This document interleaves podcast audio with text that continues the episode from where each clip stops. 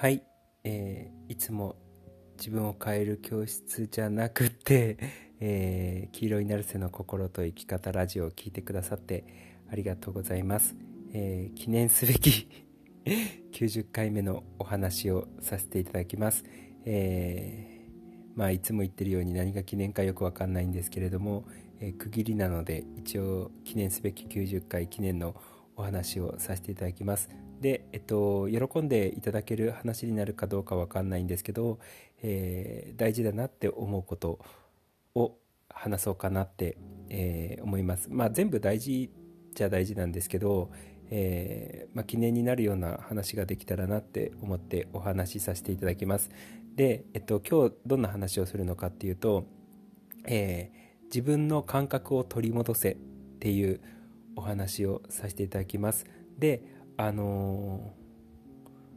ー、まあポッドキャストでもそうだし、えー、YouTube でもよく話してるんですけど要はあの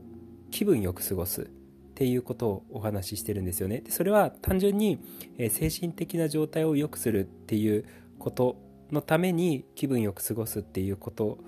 ではそれそれも含まれてるんですけどそれだけじゃなくってえっと、その自分自身が心地よく気分よく過ごすことで、えー、いろんな物事がうまくいきやすいですよっていうことなんですよね。要は自分が気分よくご機嫌でいる状態を上手に保つことができると例えば人間関係がうまくいきやすかったりとか物事がスムーズに進みやすかったりとか、えー、人生がうまくいきやすかったりとか、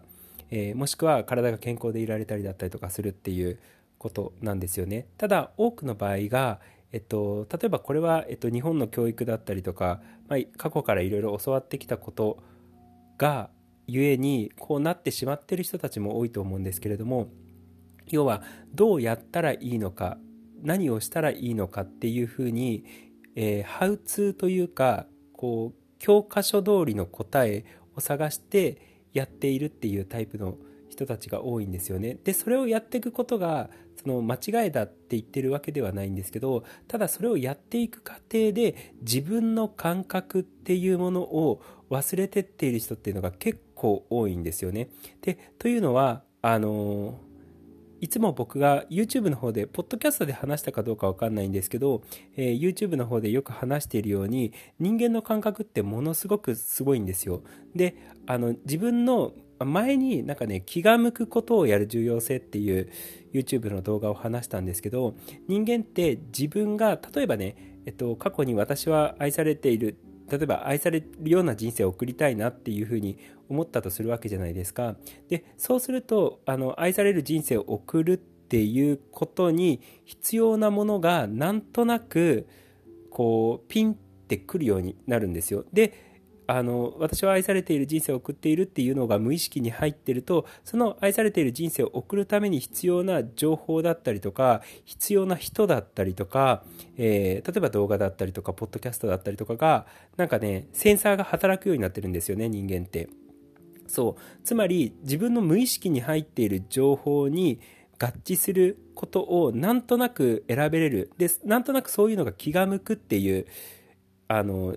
何？人間の機能があるんですよ。で、昔、あの、奇跡体験アンビリーバボーっていうテレビ番組あるじゃないですか。あれで、なんか知らないんだけど、アメリカであった話なんですけど、えー、無償にレタスが食べたくなった女性がいたらしいんですよね。で、あの、まあ、一玉買ってきて、むしゃむしゃ食ってたらしいんですよ。で、あの、なぜか知らないけれども、それだけじゃ足りずに、もう日に日に、こう、一玉また一玉って増えてってなんかね1日10玉ぐらいレタスを食べてたらしいんですよね。であのなぜか知らないけど無性にレタスが食べたくなっちゃってその女性はむさぼるように食べ続けてたんですけどで一緒に住んでた家族がなんか様子がおかしいなって思ってあのー、ちょっと医者に連れてったらしいんですよ。そう。そしたら、癌だったらしいんですよ、その女性は。ただ、なんかそもそもレタスに抗がん作用があるのかわかんないんですけど、あの、らしくって、で、なんかね、そのレタスを食べてたおかげで、進行がほとんど、あの、進まずに、えー、むしろ癌が小さくなってて、えー、っと、一命を取り遂げたっていう形だったんですよね。要は、レタスをたくさん食べてたおかげで、その癌が治ったっていう状態だったんですよ、その女性は。ただ、その女性は、その自分がその癌になっているっていうことも知らないし、かつ、レタスが癌に効くっていうことすら知らなかったんですよ。そう。でも、なんとなく無償にレタスが食べたいって思って、貪るように食べてたんですよね。で、その本能に従った、そのレタスを貪るように食べるっていう行動が、その自分の癌を治す方向に働いてったっていう働きがあるんですよね。で、これは、なんか神秘的なものではなってもなくて、その無意識がそういう、例えば健康状態とか、あの、元気でいるっていう状態に対して働くような形になってるんですよ。そう、だから僕らって、あの自分の体に必要なものっていうのがなんとなくわかるようになってるんですよね。で、これが肉体だけじゃなかったとしても精神にも全く同じことが言えるし、えっと、YouTube の動画でよく話している自己イメージの話でも全く同じなんですよね。私は〇〇だっていう自己イメージを持つと、その自己イメージに合致したものを選択するように、そしてそれが気が向くようになっているっていう話をしてたと思うんですよね。過去の動画で。そう。あの、ポッドキャストを聞いてる人、だけ聞いてる人からするとちょっとわかんない話かもしれないんですけど、例えば、私はすごいっていうアファメーションをやってました。で、私はすごいっていう自我を獲得してって、無意識にそれを獲得してってると、私はすごいっていうその自我に合うようなことを選択するようになってるんですよ。僕らは無意識で。しかもそれがなんとなく気が向くっていうことなんですよ。そう。だから私はすごいっていう自分に、えー、なっていくかのようなことに対して気が向くようになってるんですよね、僕らって。そう。だから、平たく言うと気が向くことをやってっているとその過去に望んでた自我自分っていうものに近づいていくっていうことなんですよ。でそういう理由があって気が向くことをやる重要性っていうのがありますよ。っていう話を、えー、ポッドキャストじゃないや YouTube でよくしてたと思うんですよね。でそこであの自分の感覚を取り戻すっていう話になってるんですけど僕らが多くの場合が自分でなんとなくこう気が向いてないのにしっくりきてないのにもかかわらずそれをやり続けている。とかっていうことがあるんですよね。そうで、あのー、その自分の感覚ではなんか違う気がするって思いながらそれをやり続けてたりだったりとか、えー、なんか気乗りしないなって思ってるのにもかかわらずそれをこうやり続けてたりとか、えっと、気がの、なんつうの、あの、ある特定のことをやることに対して気が乗ってるのにもかかわらず、それをなぜかしないでいるっていう状態があるんですよ。僕よく姿勢で例えるんですけど、あの、今その姿勢で本当に心地いいっていうことをね、あの、昔よく聞いてたんですよ。その自分にとって今最高に心地いい姿勢ってそれ？で、もしくは今、えー、ベッドで寝てるのか、椅子に座ってるのか、ソファに座ってるのか、座布団に座ってるのかは分かんないんですけど聞いてくださってる方がただその今の姿勢で自分にとってベストな姿勢でいますっていうなんか妙にちょっとなんか心地よくないのにもかかわらずその姿勢保ってませんっていうことをね昔よく聞いてたんですよ。そう。それは今の自分の心にこう自分の心に話しかけた時にその姿勢で最もしっくりきてるのかその姿勢で最も自分が心地いいのかもしくはそのことをやってて最も心地いいのかっていうことをなんか自分の心で感じながら今の自分のやっていることだったりとかいる姿勢だったりとかあのそういうのを選ぶといいですよっていうことを昔話してたんですよね。そうえっと、3年か4年ぐらい前に関してはそれをよくしっくりっていう言葉しっくりを選ぶっていう言い方をよくしてたんですけど要は僕らはこの正解だったりとか教科書通りの答えっていうことにこだわりすぎるがあまり自分の感覚っていうのをこう見失ってる人たちが多くなってたんですよね。そうで逆に言うと僕がよく話していることで言うと例えば内観とかだと自分が何を感じたのかとか、あのどうしたいのかっていうことだったりとか何が気持ち悪いのかとか何が悲しかったのかっていうことを突き詰めていくっていうであの自分の気持ちだったりとか自分の望みだったりとか自分の感覚だったりとかに気づいていくっていうことを内観でよく進めてると思うんですよね。そうそれはあの要は自分の心の声をこうまあ、平たく言うと自分の心の声を、えー、しっかり聞くっていうことなんですけど同時に自分の感覚っていうのを取り戻していく作業になるんですよだから例えばで言うとあのその人間関係に関して例えば何かしらの違和感を感じているのにもかかわらずその人間関係を続けている場合とかっていうのがあの結構あると思うんですよね。そうとかあのよく YouTube の動画とかで話で言うと仕事とかもそうだと思うんですよ。なんかその仕事に違和感を感じているのにもかかわらずそれをやり続けているっていう場合とかって結構あると思うんですよね。あの僕仕事の話でよくしてたと思うんですけど自分の価値観に全然合致してない仕事をやってたんですよ。で僕はあの過去のあの YouTube でも話したんですけど本質的に人間のその人の幸せに貢献できるようなことをやりたいなってずっと思思ってたんですよね。でアパレル業界にいたんですけどでもアパレルにいてあのなんか本当に本質的な人の幸せに貢献できている気がしないってすごい思ったんですよ。もちろんあの服を買ってファッションを楽しんで心から喜んでくれる人くださる人もいれば心から楽しんでくださる方もいたんですよねでそういう方の接客をやってる時はすごく楽しいしすごく心が満たされるんですよただその今のアパレル業界その僕がその当時いた時のアパレル業界の感覚からするとなんかね買わせてる感じがあったんですよ。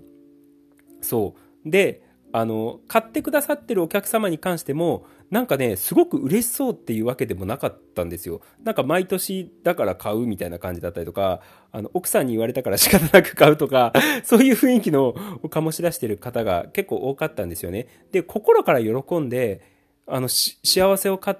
じて服を買ってって帰ってくださるっていう方がめちゃめちゃ多いかって言われるとそうでもないなっていうことを思ったんですよねそうだからなんかねなんか違う気がする今のこの状態ってすごく思ったんですよそのアパレルにやってた時にでその時に僕がすごく感じたのは本質的に人の幸せに貢献できるようなこと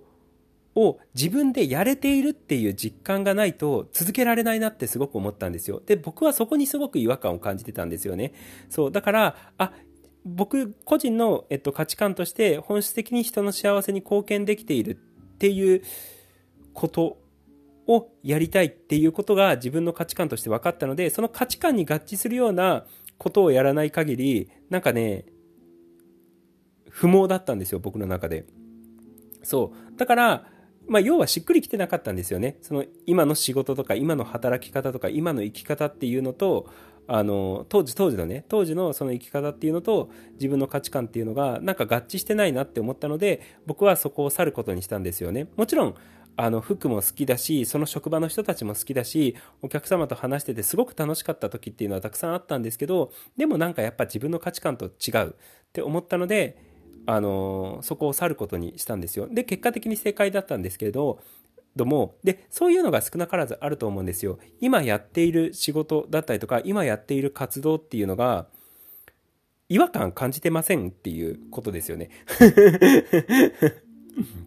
そう。で、あの、違和感を感じてないのであれば、あの、続けていただいていいんですけれども、違和感を感じているのであれば、えー、まあ、変えていいんじゃないのかなっていうことは僕は個人的には思うんですよ。で、その仕事とかだと、あの、そんなすぐ明日じゃあやめますっていうこととかはいかないと思うんですけど、あの、そうじゃないこととかもいっぱいあると思うんですよね。例えば、人間関係において、あの、なんか気乗りしない、こう、誘いっていうのを、言ってたりだったりとか何か違うなって思ってる人間関係をそのまま気づき続けてたりとかしてる人って多いと思うんですよね。あの YouTube 昔で昔の YouTube でよく話してたのが茶番な人間関係やめろっていうあの動画を出したと思うんですよね。そう。その人間自分が今気づいてる人間関係が茶番になってるのであればでなんかちょっと違うんちゃうかっていうことを違和感を感じているのにもかかわらずそれを続けちゃっている人たちっていうのがいると思うんですよ。そうでそれっていうのは、えっと、目の前の人間関係とか目の前の仕事とか、えっと、目の前の誘いに対して自分の心は「うん?」っていう違和感を感じてるのにもかかわらずあのその「うん?」っていう違和感に対してお違和感を無視してなんか生活しちゃってるような状態なんですよね。そうでも僕は個人的にそのあの心の声で、あの、それに違和感を感じてるとか、いや逆にしっくりきてるとか、すごく気乗りしてるとか、気乗りしないとか、そういう声に、なんつうの、ちゃんと耳を傾けて、あの、過ごしましょうっていうことを話してるんですよね。過ごしましょうというか、あの、過ごさなくてもいいんですけれども、でもそういうふうに自分が、あの、気分が乗っていることをやったりとか、気分が乗る、人間関係を築いたりとか逆になんか違和感を感じてる仕事とか人間関係を手放すっていうことをやってってるとあの心地よく、まあ、単純にね気持ちよく心地よく過ごせれる、あの気分よく過ごせれることっていうのが増えるんですよ。そう。だからあのー、それをすごくお勧めしてるんですよね。そう。要は自分の感覚を取り戻すために、えー今その例えば目の前の仕事もそうだし目の前の人間関係もそうだし、えー、目の前の誘何かの誘いもそうなんですけど一回一回自分のなんか心の声にこう耳を傾けるんですよ。で耳を傾けてあ今本当にそれがこうしっくりきてるのかなとかあの違和感を感じずになんかむしろあの心地よいさとか楽しさとかワクワクだったりとか期待感だったりとかを持ってることをちゃんと選べてるのかなっていうことをねあの自分の心といつもこう対話しながら自分の心の声を伺いながら伺うっていう言い方がちょっと正しいか分かんないんですけど、まあ、自分の感覚っていうのをその都度、えー、感じながらものを選んでることがこう心地よく過ごすために大事であの気分よく過ごすために大事なんですよね。でそのその都度自分の、えー、心の声に耳を傾けて、えー判断するっていうのが、ある種姿勢、一番、一番身近なところで言うと姿勢に言えるんですよ。その姿勢で、こう、しっくりきてるっていうこととか、そのし今の姿勢で、えー、心地よさとか気分良さっていうのを感じてますかっていうことなんですよね。そう。で、なんで、その、自分、そういうふうにして自分の感覚を取り戻して、えーまあ、ご機嫌で過ごしていく必要があるのかっていうとさっき一番最初に話したみたいに単純に自分の精神状態がいいっていうことよく過ごせるっていうこともそうなんですけれども、えー、で人間関係だったりとかがうまくいくとか人生がうまくいきやすかったりとかするっていうこともそうなんですけれども結構重要になってくるのがこの自分の声をちゃんと聞いてあげてしっくりきてるのかな来てないのかなとか気が向くのかな向かないのかなっていうことをこうその都度自分の感覚っていうのを味わいながら感じながらでこれはちょっと気乗りしないなとかこれはちょっと違和感感じるなとかこれはしっくりくるなっていうことを選びながら進んでってるとどんどんどんどん自分の感覚っていうのが研ぎ澄まされていくんですよ。そう。で、その自分の感覚が研ぎ澄まされていくと、なんかね、選んだ方がいいものっていうのがね、昔より分かりやすくなるんですよね。そう要は自分の心の声をよく聞くようになってで自分の感覚を研ぎ澄ましていくことを繰り返していってるとあなんかこれは選んだ方がいい気がするとかあなんかここは行かない方がいい気がするとかなんかこの誘いは断った方がいい気がするとかいやこの誘いは受けた方がいい気がするとかっていうのがなんとなくわかるようになってくるんですよね。そう。でもその心の感覚っていうのが研ぎ澄まされてこないと、そこが鈍感なまま選んじゃうので、あのー、なんて言うんだろう、言うんだろうな、人生のその判断っていうのが、自分の中でその合理性と、えー、利害関係だけを求めて選んじゃうんですよ。そう、だから僕よく、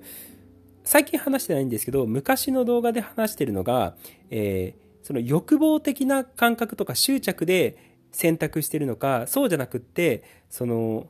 自分のそのピュアの声をちゃんと聞いて、ものを選んでるのかっていうのは全然違いますよっていう話を昔してたんですよね。欲の望みかピュアの望みかっていう話をしてたんですよ。で、もしくは、えー、執着の望みかピュアの望みかっていう話をしてたんですよね。で、あの、その、欲望だったりとか執着によって選択する選択の仕方ではなくて自分のその感覚を研ぎ澄ましていった結果、えー、その自分のピュアから聞こえてくる感覚っていうのを選んでいくといいですよっていう話をしたんですよね。でそのピュアから聞こえてくる感覚っていうのはちょっと抽象的で分かりづらいんですけど、まあ、あのスピリチュアリス系の人とかが言ってることで言葉で言うと、えーまあ、集合意識とつながってあのその情報を受け取るとか神様とつながってその情報を受け取るとか、えー、まあ、そういういろんな言い方をしてると思うんですよ。ソースとつながってそのソースから情報を受け取るとかっていうことを言ってるんですけど、まあ、何はともあれその欲望とか執着とかが全部手放された状態でなんか見えてくる世界っていうことですよね。そう。でそれがあの要は自分の感覚を研ぎ澄ましていく。った結果、なんか見えてくる感覚なんですよ。そう、だから最近、あのこのポッドキャストでもたまに話してるあのみーちゃんあのコージーの、えー、みーちゃんに関しては本人がなんとなく気が向いてやってることっていうのがやってたことっていうのがあの1ヶ月か2ヶ月か3ヶ月後くらいになんかねあの役に立っているというかえー、なんて言ったらいいんだろうな。23ヶ月前に関してはそれをやってて意味あるのか意味がないのかとかっていうことを全く知らない状態でなんとなく気が向くからやってるっていうことがちゃんと未来において役に立っているっていう状態が生まれてるんですよね。でめっちゃ必要だったことだったなっていうことで後で気づくんですよ。でもなんでその未来において必要だったことをやってこうやり始めたのかっていうと、その勉強しなきゃとか、なんとかしなきゃっていうふうに思ってそれをやり始めたわけではなくて、えー、なんとなく気が向くからそれをやってたっていうだけなんですよね。そう、要は気が向くがゆえにやっていたことっていうのが未来においてとても重要なことだったっていうことなんですよ。そう。だから、その気が向くことをやるっていうのはすごく大事なんですよね。そう。ただその気が向くっていうのが、今話したみたいに自分の感覚が研ぎ澄まされていった結果、えー聞こえてくる感覚というか、それこそ、あの、ソースとか集合意識とか、神様とつながった時にそこからあのいただける情報みたいな感覚なんですよ。で、そういうふうにスピリチュアル系に捉えなくても別にいいんですよ。ただ単純に欲望とか執着を手放していった結果、えー、自分の感覚っていうのが研ぎ澄まされていく。から、その自分の、えー、内側の感覚に研ぎ澄まされていった感覚の声に従って生きていくといいですよっていうこと。で、そうすると、あの、なんて言ったらいいんだろうな、気持ちよくめ、こう、導かれますよっていうことなので、そう。だから単純に、その自分の感覚を取り戻すのは、自分が気持ちよく過ごすとか、心地よく過ごすとか、えー、気分よく過ごすっていうことにおいても重要なんですけど、単純に人生の流れっていうのを、こう、うまく巡っていくために、えー、必要なことなので、まあそういった意味でね、えー、自分の感覚を取り戻すといいかなって思います。ちょっと複雑な話になってしまったかもしれないんですけど、その自分の感覚を取り戻していくことによって、えー、心地よく過ごすことができる、気持ちよく過ごすことができる、今の自分にこう必要なことを選び出すことができる。で、その人生の流れっていうのをスムーズに導かれていくことができるっていう、